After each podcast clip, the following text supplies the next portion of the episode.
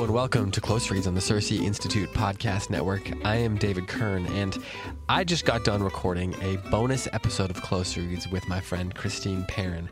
Christine is a poet. She has a new book of poetry out called Bright Mirror, which is available on Amazon.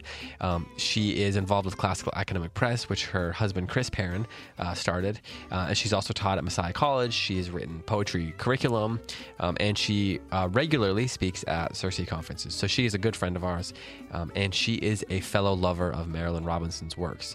Um, and she is in particular a lover of Lila, the newest book. Um, and in this conversation, she and I chatted about Gilead, Home, Lila.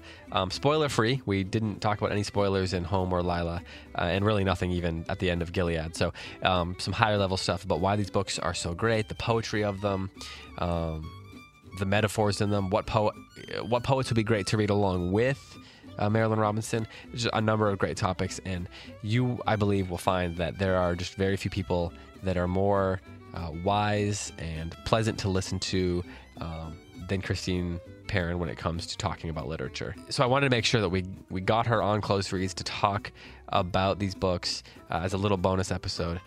So I hope you enjoy this conversation. I sure enjoyed being a part of it. Um, and I began the conversation by just asking her how she first came across Marilynne Robinson and what her introduction was. And uh, this is what she had to say.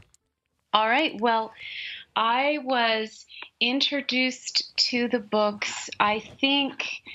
I think Zoe read it before I did. I think she got it for a graduation present. And then. Um, and would this be Gilead? Did you read Gilead first? Gilead first, yes. Okay. I read them in order. Um, and then uh, from a mutual friend of ours um, named Hallie. And then um, I heard about it. I had two friends. One friend, and both whose tastes in books I re- regarded highly.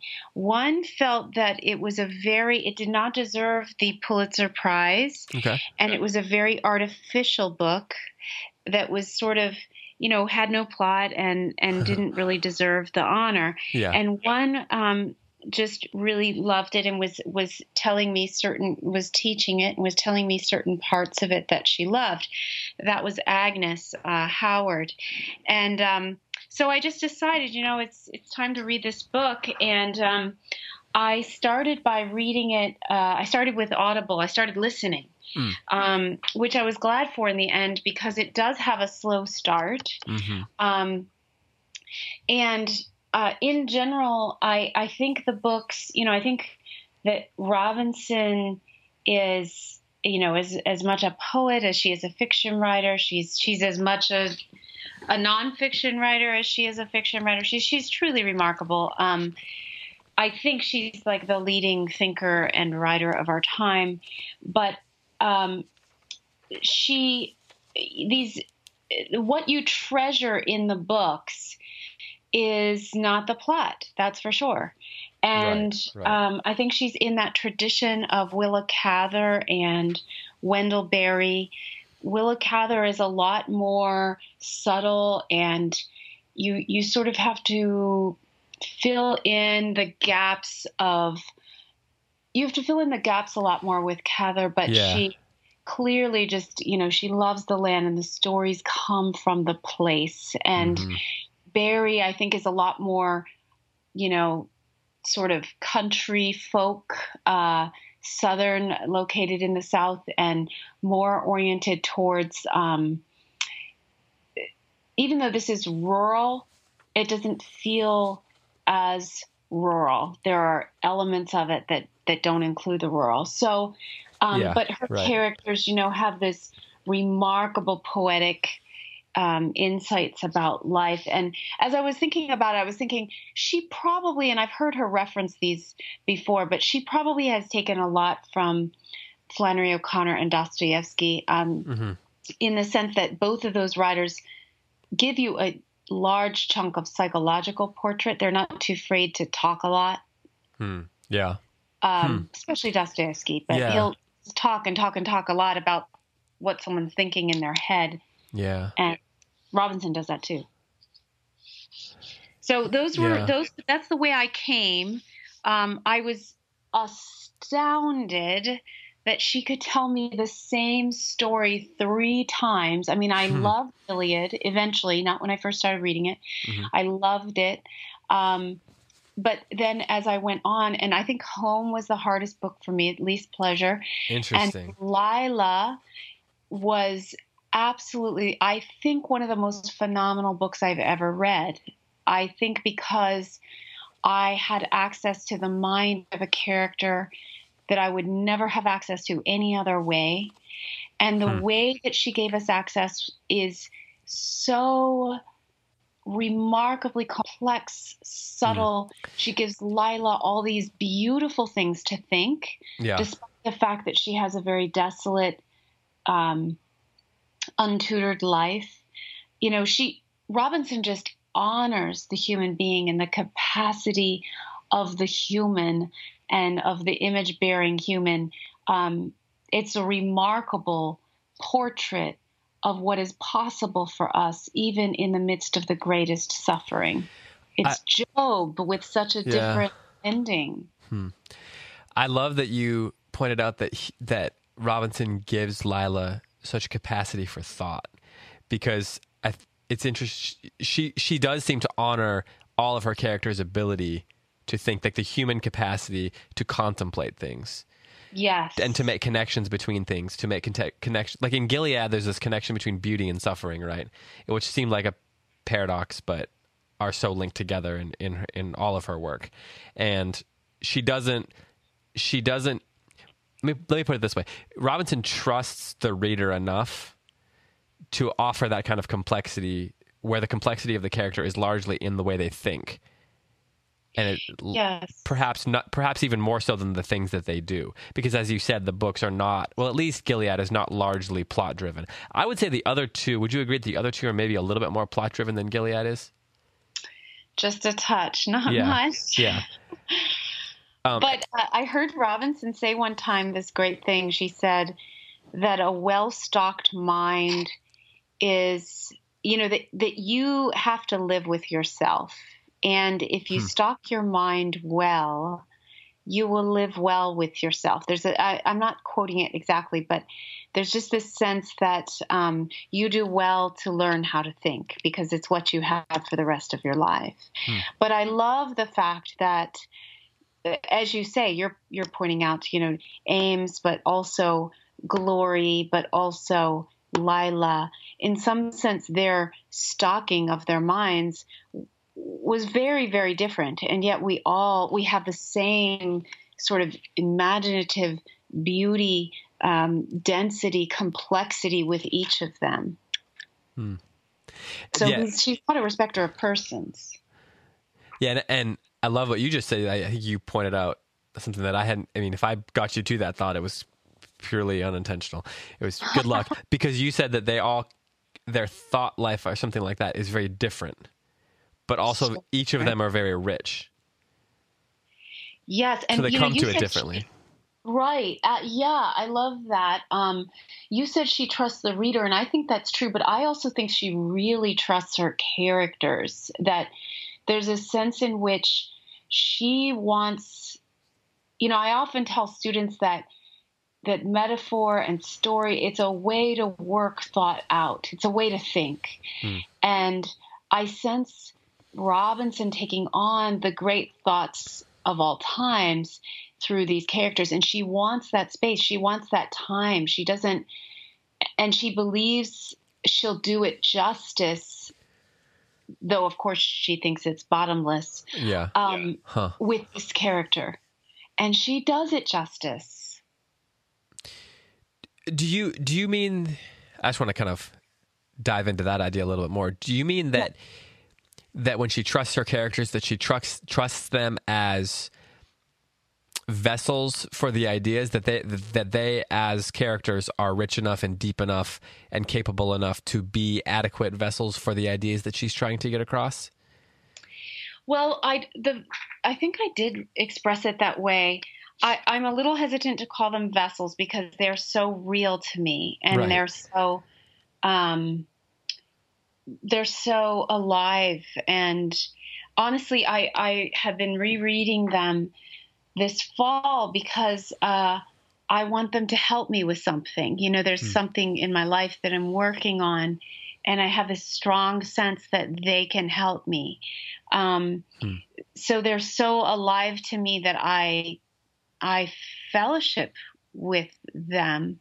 Mm. Um, I had a friend tell me once that he prays for George, prayed for, found himself praying for George Steiner, um, who was a, a, writer and literary critic, and um, sometimes I pray for these characters. They're so real to me, and I or I ask them questions, or I hmm.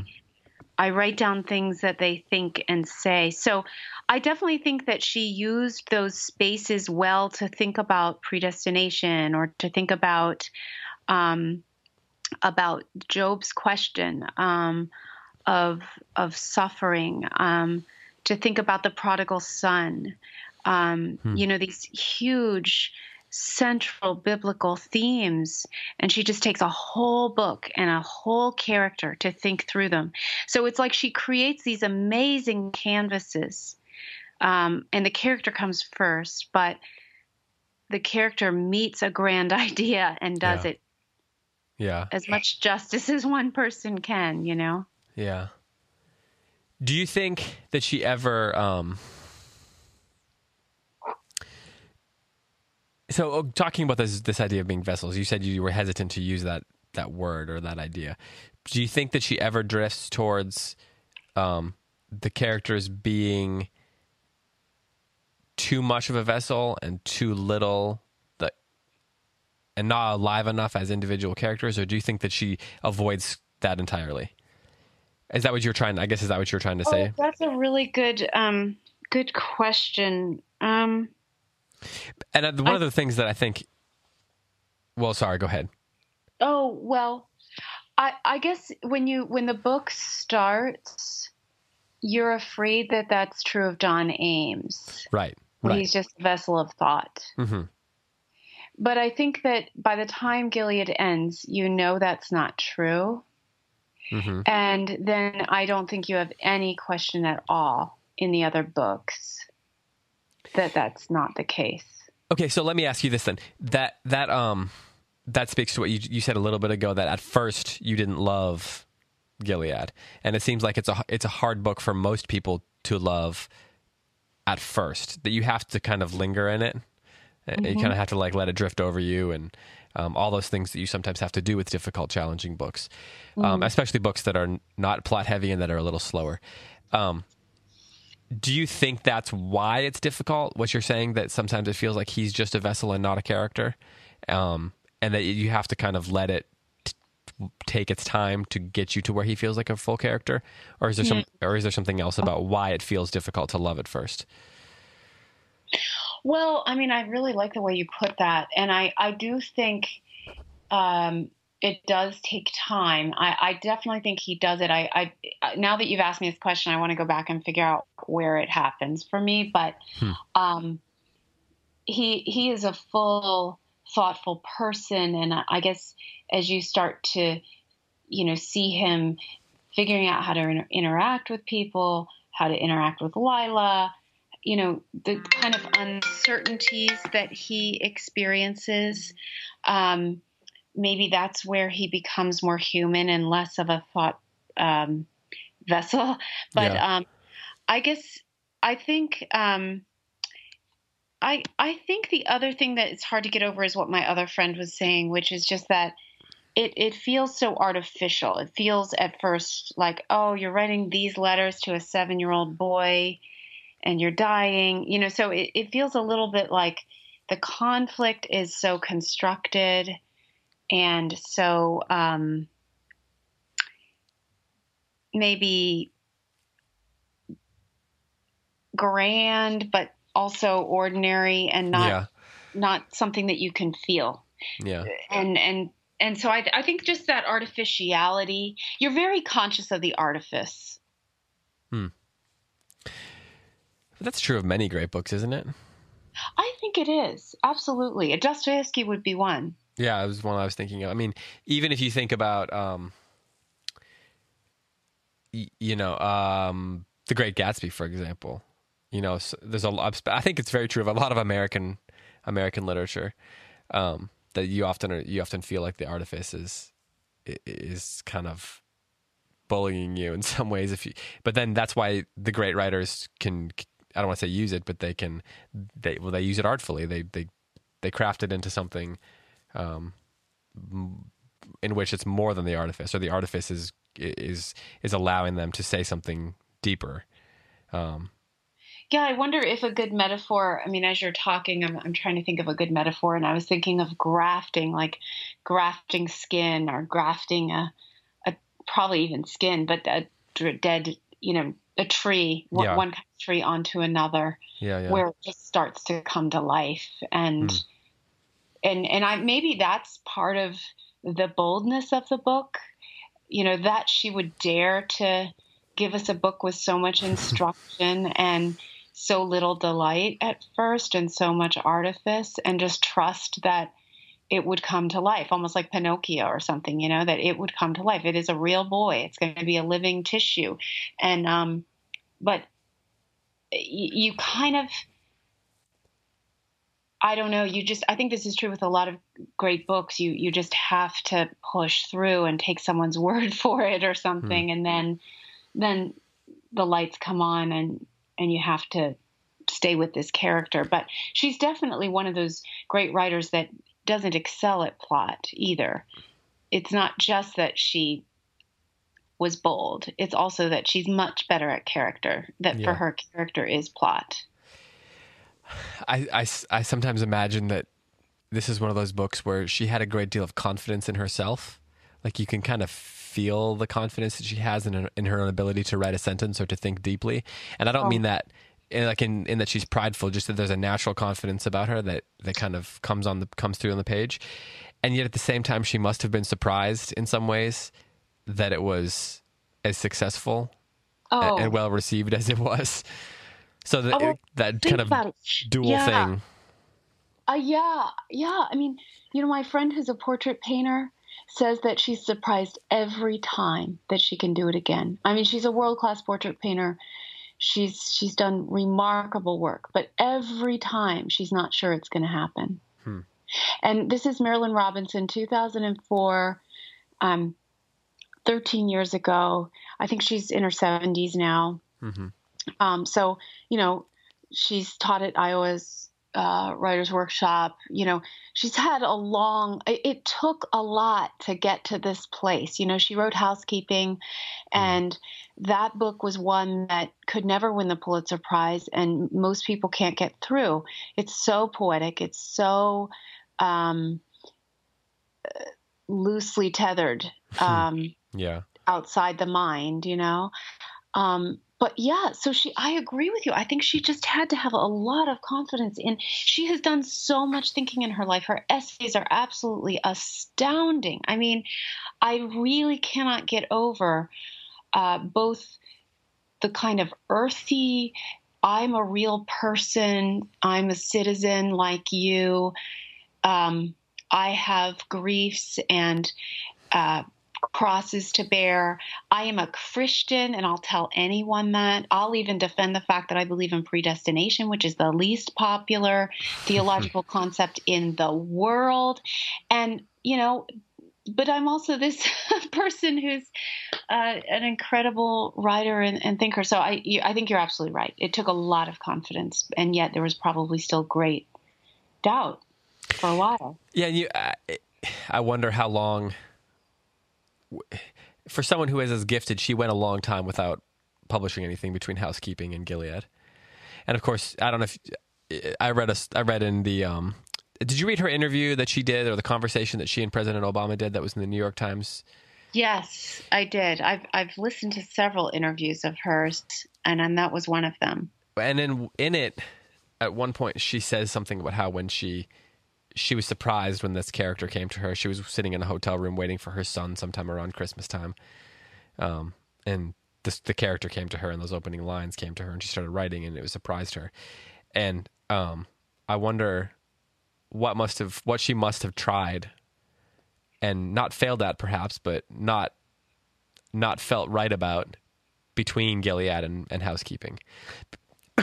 because since then, of course, she's written so much not just Home and, and Lila, but also three or four books of essays have come out, and they're all so rich and and and I don't know what she's talking about half the time, honestly.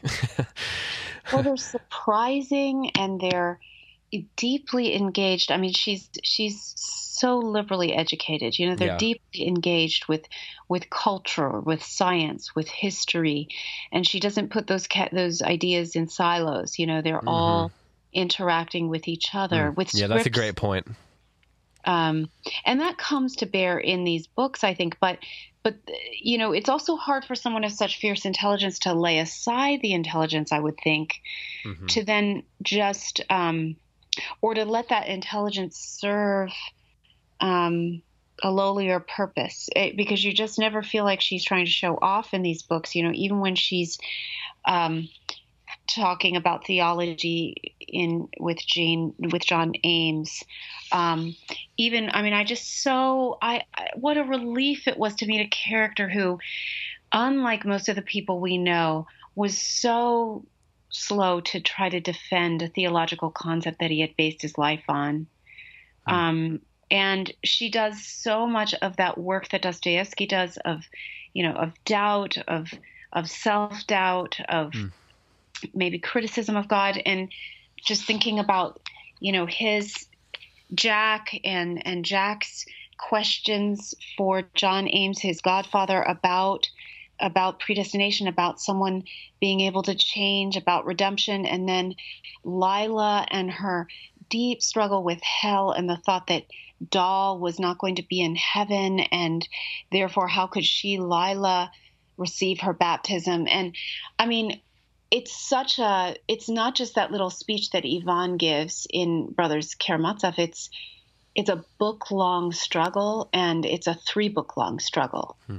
So her ability to sustain struggle and thought and to make thought not just thought, but um, you know, to deal with the heart and and the circumstances and complexities of trying to grapple well and honestly with an idea, but also understanding that ideas you commit yourself to them or you commit yourself to a path and, and it has certain consequences. That I've just never met anything like it. I've never encountered that. I, Kristin Lavransdatter, Sigrid Undset, does a really good job with characters that way, these long sagas. And I'm sure mm-hmm. that was an influence on Robinson. I've never heard her say it, but just these sagas. Mm-hmm. Uh, she sticks with characters a long time, but not with thought the way Robinson does, that mm. sustained thought. And in these times of such a, a lack of the ability to talk about anything for more than, you know, 60 seconds. um, and for people to kind of sanctimoniously put themselves in the right camp and, and act as if it's so easy to know what to think about something. Mm-hmm. It's such a tonic, mm. such an antidote to our sickness. Mm. Yeah, because it does feel like Ames, for example, he when he in these letters that he's writing to his son, he presents these ideas that he feels he feels like he might know the answer to, but he doesn't he doesn't come across he, he's not trying to say to his son that he has all the he knows everything perfectly well, that he doesn't still have questions. And you see that, for example, in the conversation between in Gilead between um, John and Jack and Lila and mm-hmm. older Ames when they're talking about predestination. It's midway through Gilead, which I find interesting.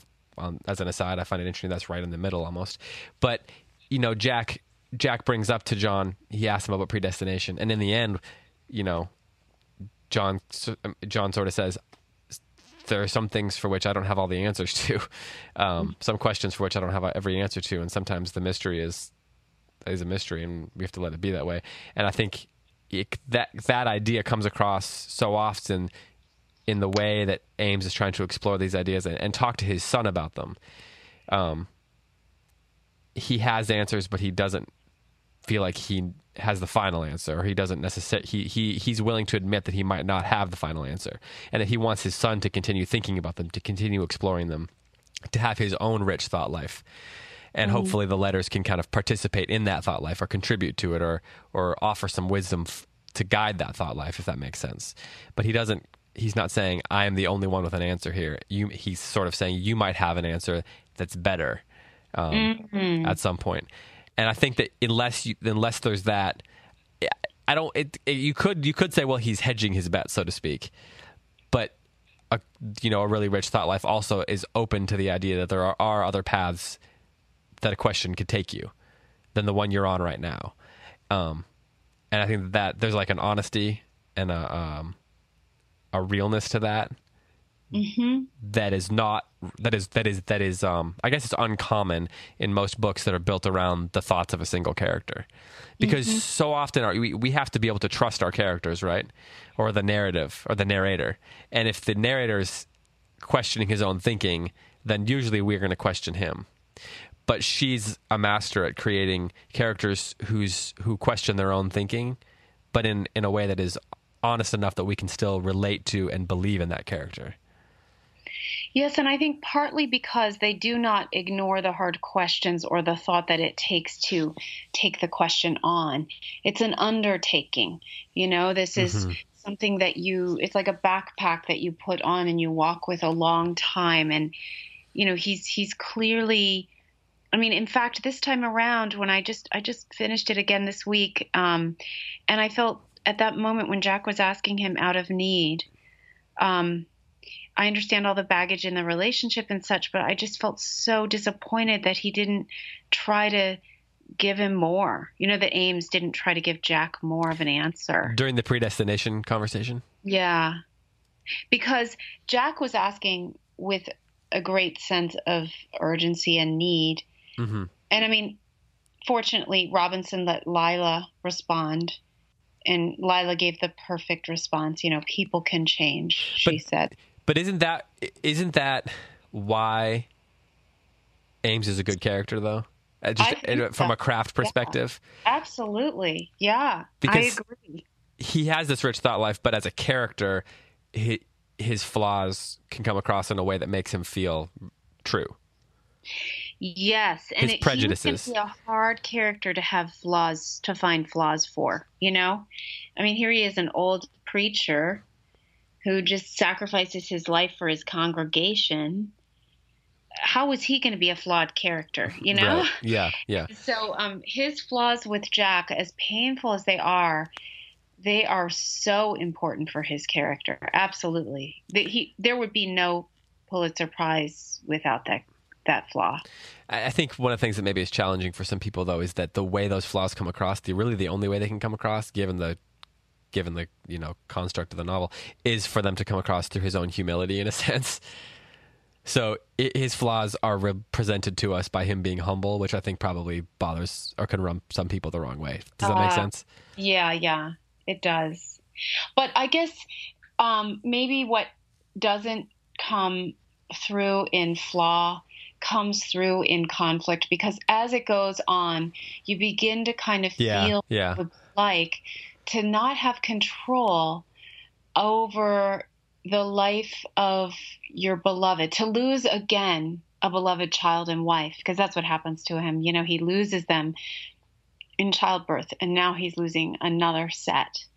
And he has no control or influence. You know, he compares them to Hagar going out into the wilderness. And that becomes poignant, I think, to the reader. You begin to feel it, but it takes you a while to feel it. That's yeah. when it stops being artificial. And when you say, oh, okay, maybe he is too good as a character, but his situation is pretty bad and hard, even yeah. though it's ordinary and natural which is the key to the to what's going on there though it's it's difficult and bad and hard but ordinary and natural at the same time and you don't often get books are not great great books or memorable books at any rate are not often about the normal that is such a good point. and not only that but i feel that um one of the things that that is raised in these books um, is the fact that we've got different levels of suffering. Uh, we have Ames's suffering, which is, as you just said, ordinary, natural, normal life. Um, we have Jack and Glory's suffering and Boughton's suffering in home, which is uh, it's the next step up, right? I mean, it's um, it's the prodigal, the grief of the prodigal who never comes home, really, not really comes home, is never at peace with himself, and to be the parent and the sister of that um, is excruciating. And then you have, but that's still fairly common. And then you have Lila, and she's the most desolate character I feel that almost anyone has ever written. Dostoevsky has worse characters, but they you just know they're miserable. Mm-hmm. But Lila, oh my goodness, she has suffered so much and she suffered in a way that doesn't exclude us so that you hmm. read her and you you just feel the ache of you know all of your own sadnesses tied to loneliness or desolation or, you know whether it's for you or for someone else and that's remarkable to me too how is it that this person who suffered like Job who never even had what Job had, just mm. lost everything, you know? How is it that I can still identify with her and I can still feel myself as I'm reading her story? Hmm. Astounding to me. Hmm. And and that gradation of suffering is not judged. You know, Ames is not judged ridiculous because Lila has had so much more suffering. Hmm. Um, which of the books would you, once someone's read Gilead, like we are on the show right now, um, would you read Home or would you read Lila next?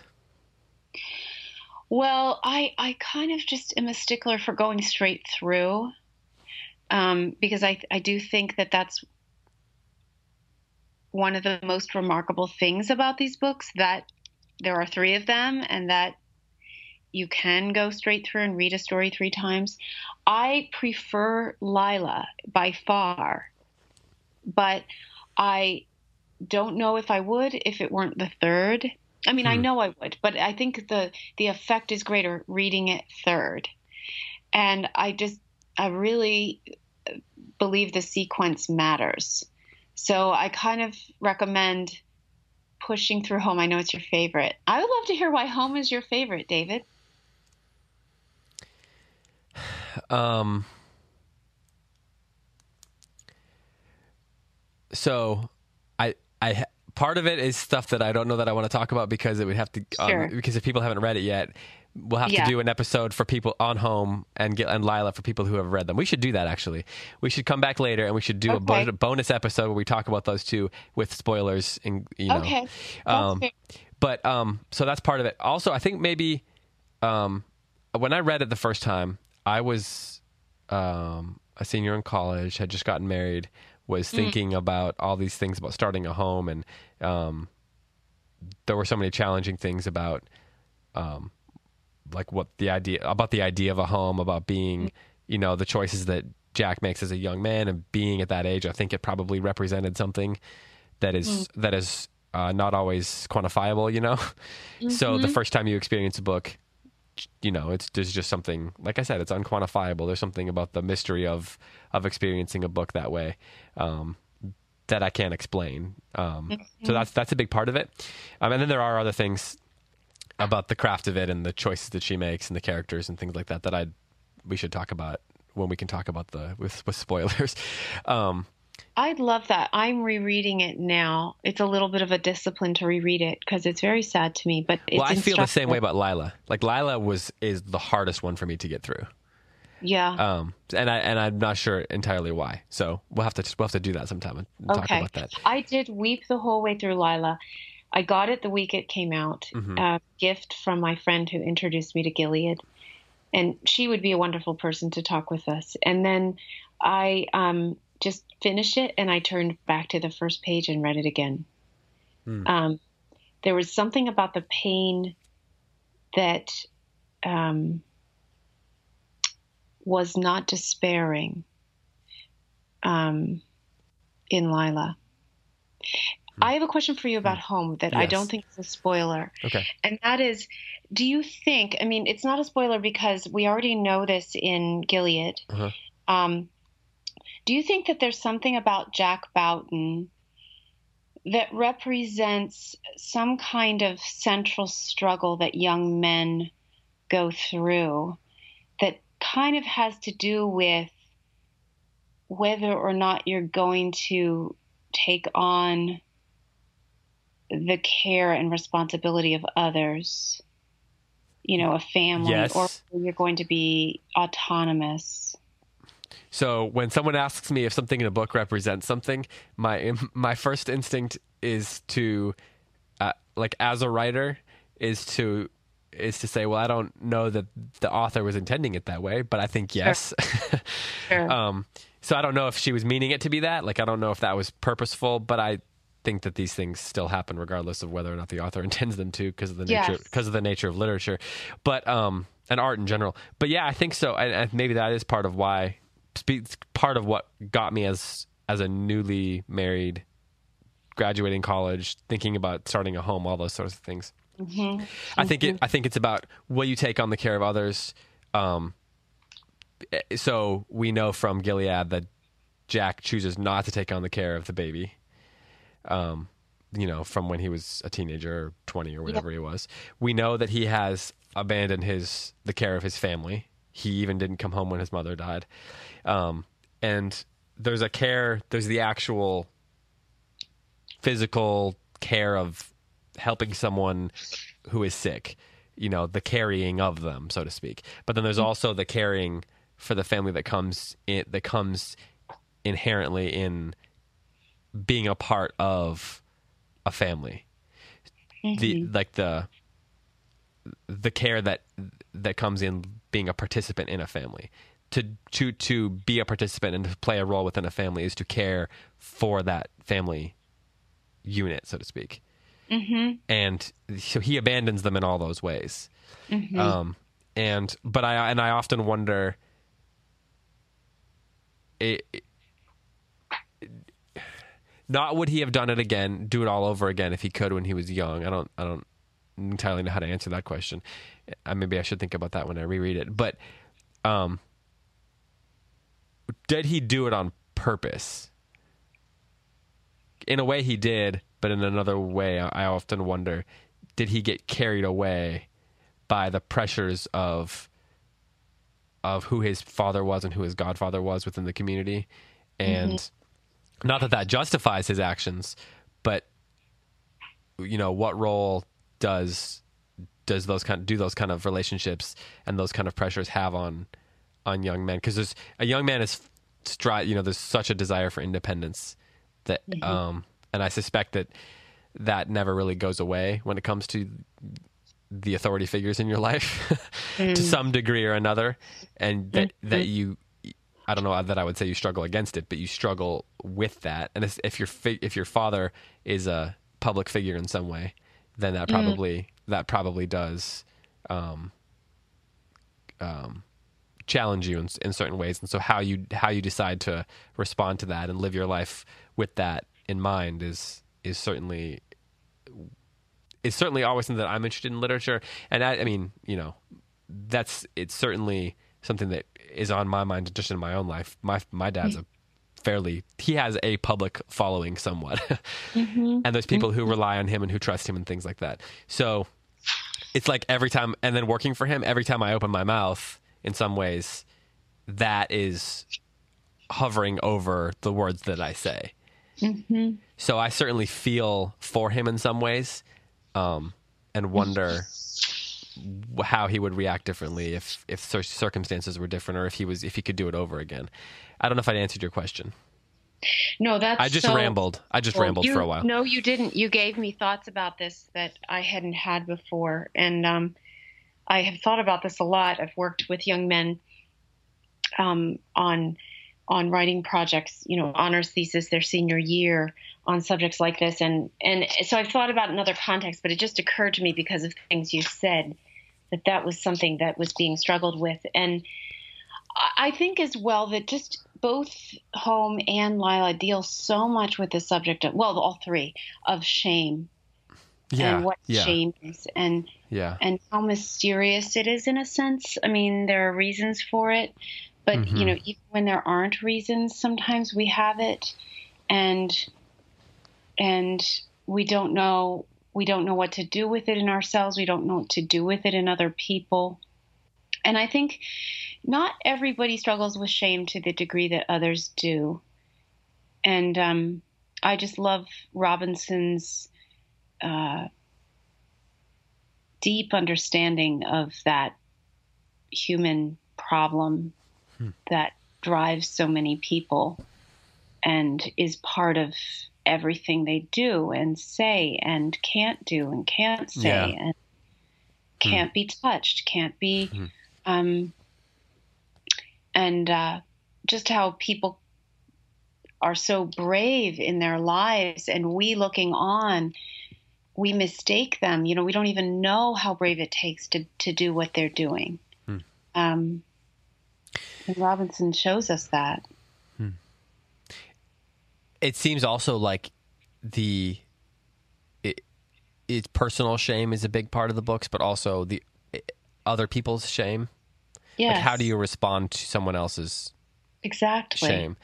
exactly So you've got people who are ashamed of their own actions, but then John, for example, is ashamed of things in his life. You know, resp- quite ways he's responded to things, or decisions he's made, or even um, sermons that he's given.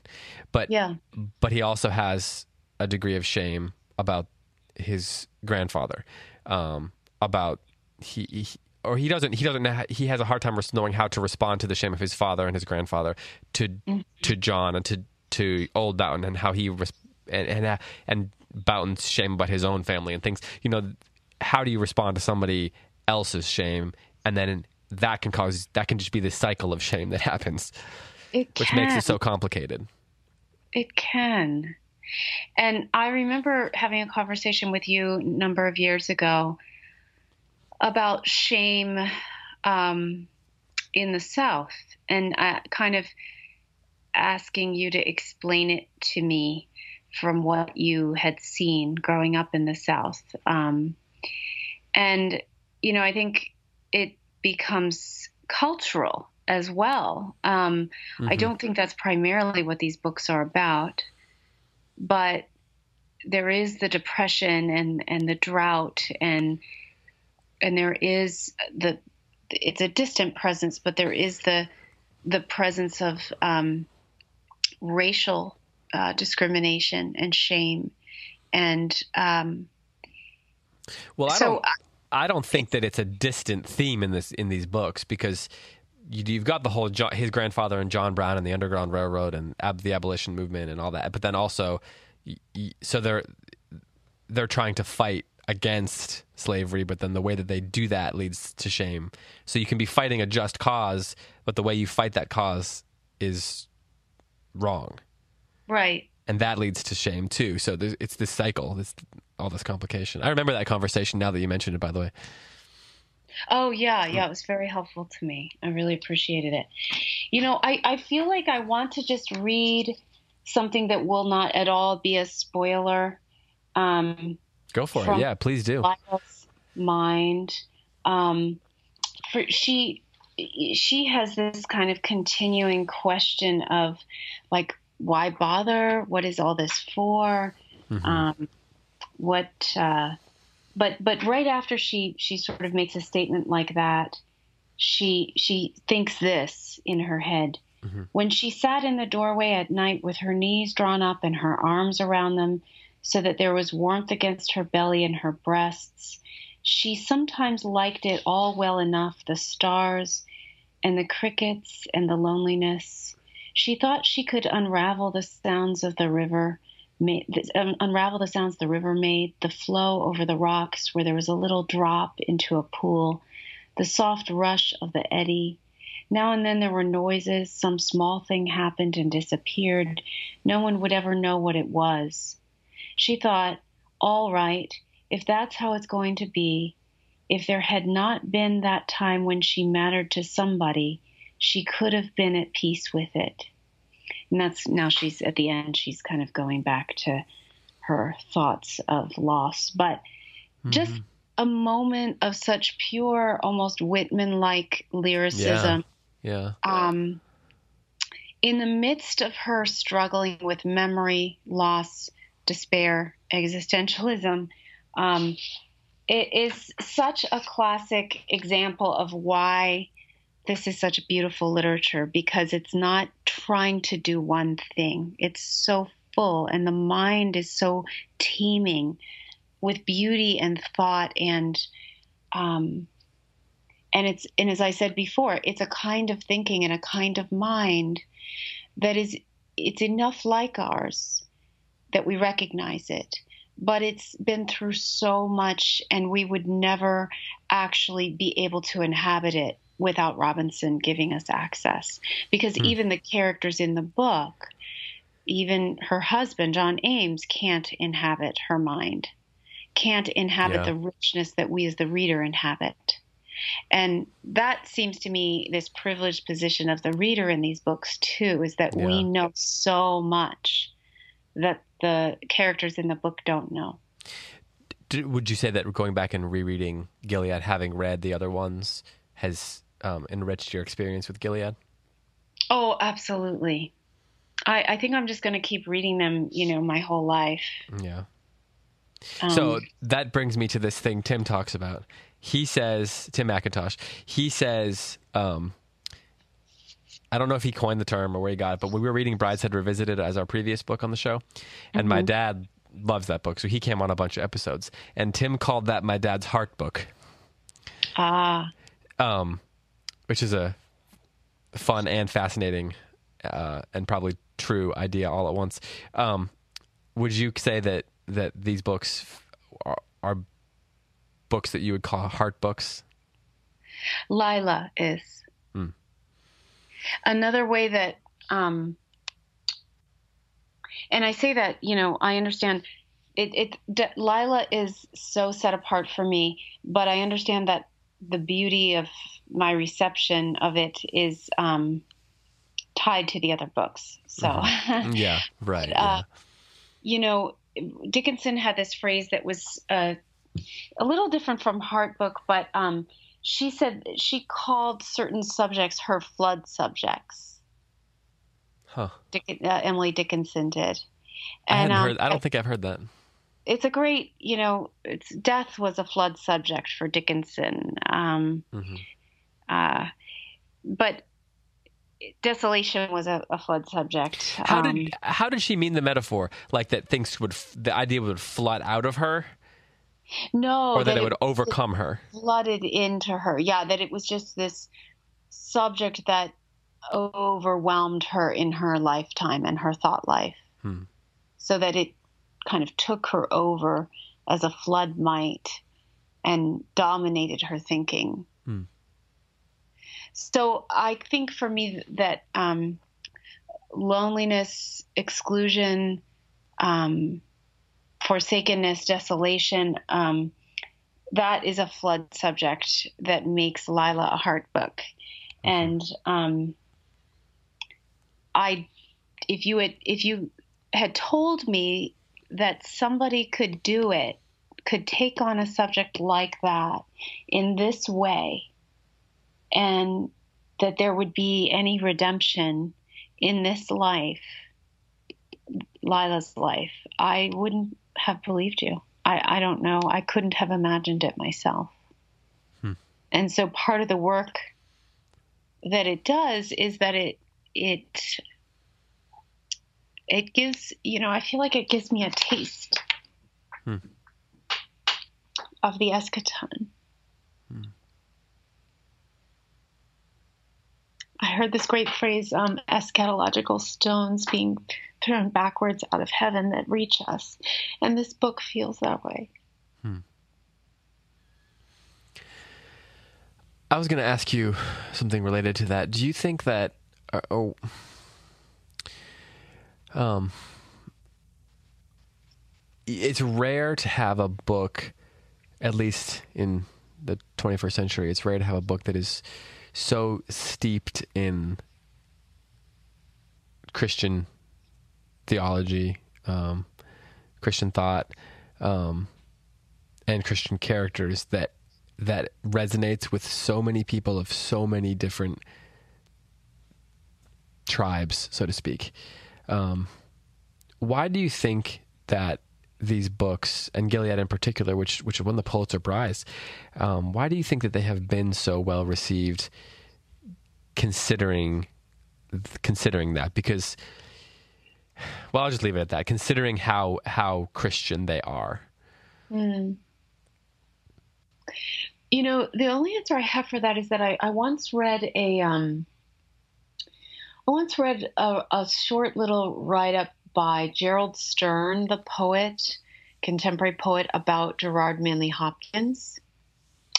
And he said about Hopkins that when we read, there were so many people that when you read their um, work, uh, if you don't subscribe to their ideas, you feel excluded. But with Hopkins, he said you always feel included.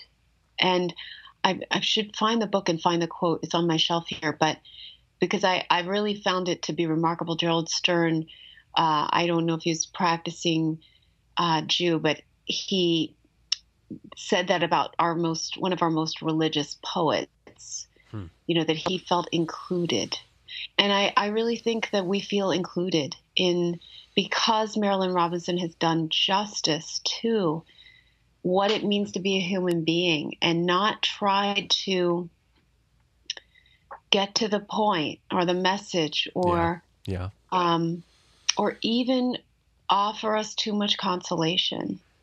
Hmm.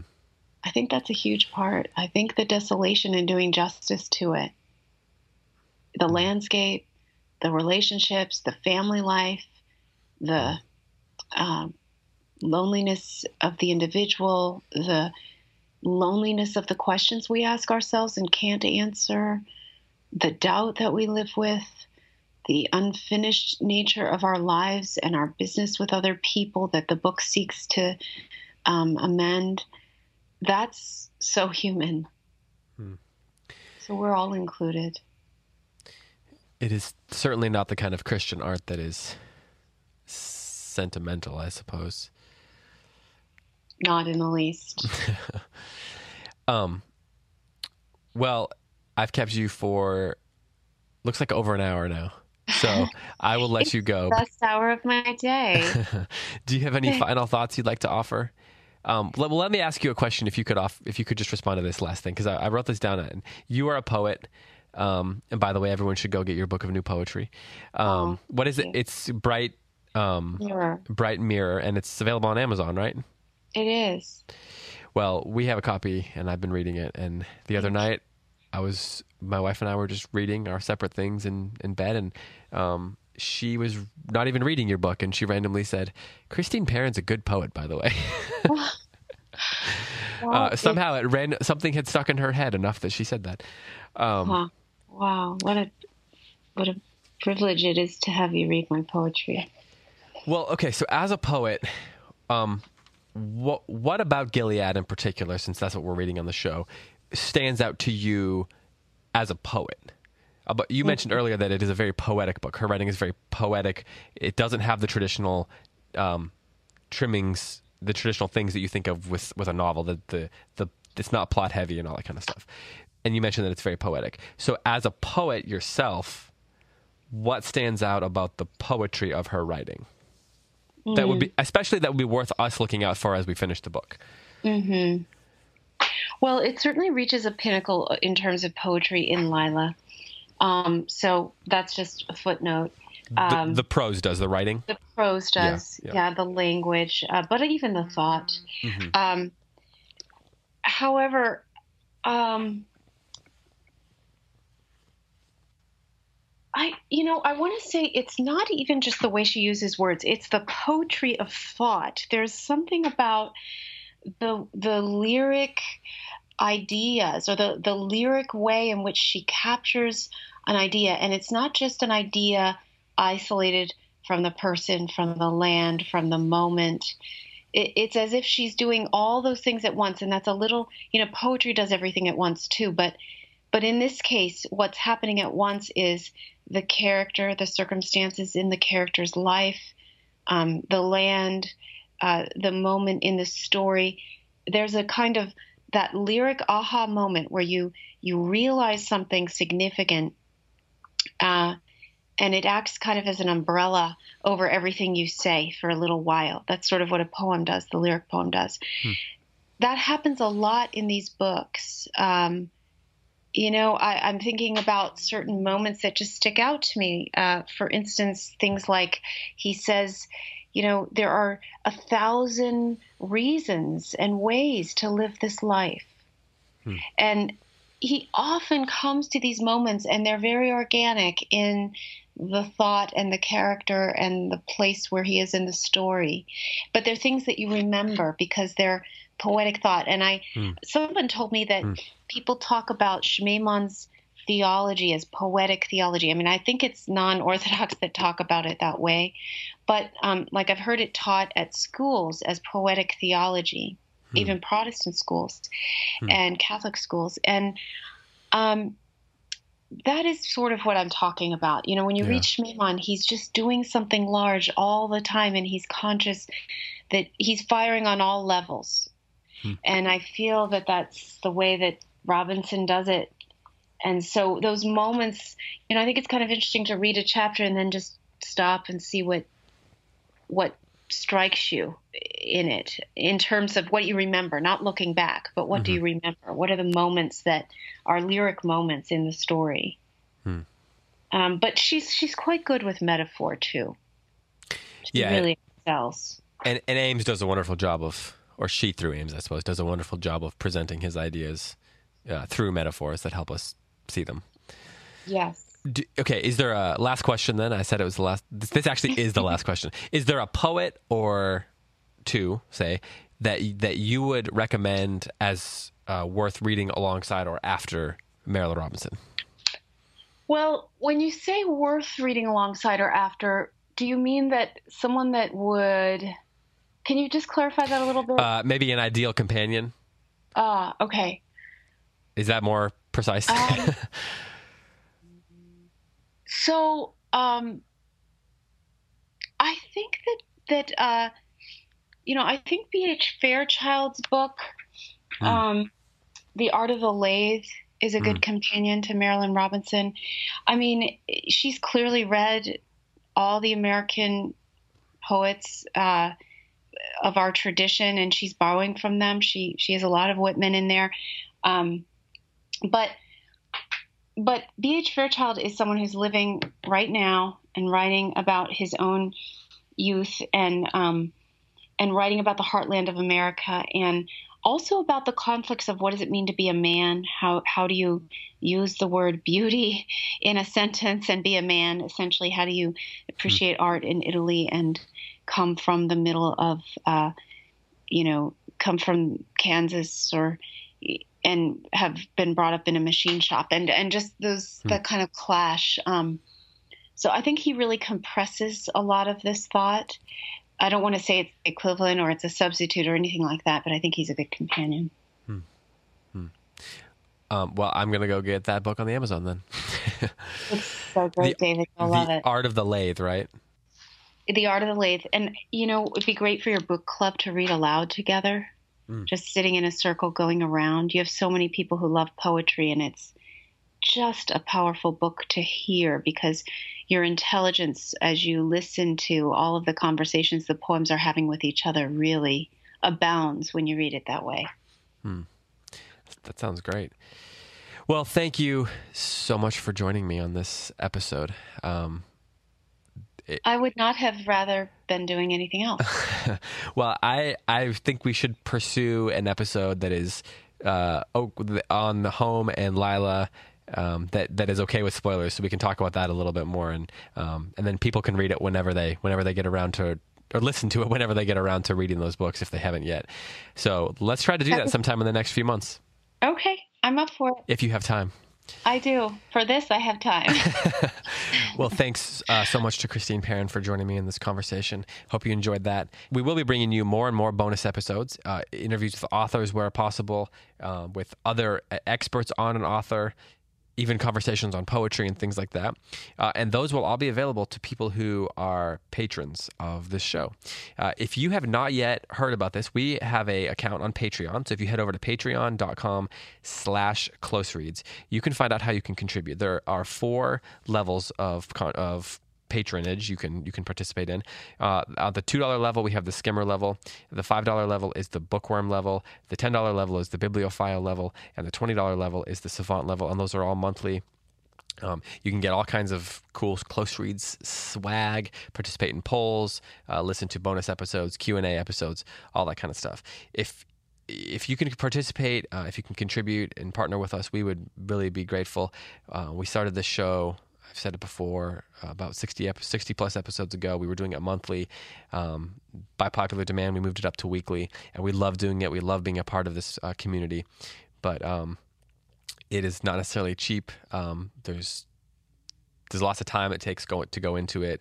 Um, there's editing, there's software, there's tools, there's equipment. Um, Tim and Angelina have done it as a labor of love. They just because they love talking about books and they love you know being able to participate in the community. But I would really like to be able to toss something their way um, to make it a little bit worth their while. So, um, if you could contribute, we would be really grateful. And again, that's patreon.com slash close reads to learn how you can do that. Um, if not, don't worry about it. We love being a part of this community with you. And um, if you can't make that work, we totally understand. And we still want you to listen. We still want you to be a part of this community. Um, but if you can, we would love it. We would appreciate it. Um, and we will try to deliver great content to you every week um, and sometimes more often than that. So uh, that's it. Uh, thank you for subscribing. Thank you for listening. Thank you for all your comments and all your reviews. We, we read all of them. We really appreciate them, and we're going to keep trying to to improve um, the, the quality of close reads each and every week. So, with that, uh, for Tim McIntosh, for Angelina Stanford, and for this episode, for Christine Perrin, and for all of us here at CiRCE, I'm David Kern, saying farewell on the Close Reads on the CiRCE Institute Podcast Network. Thanks so much for listening.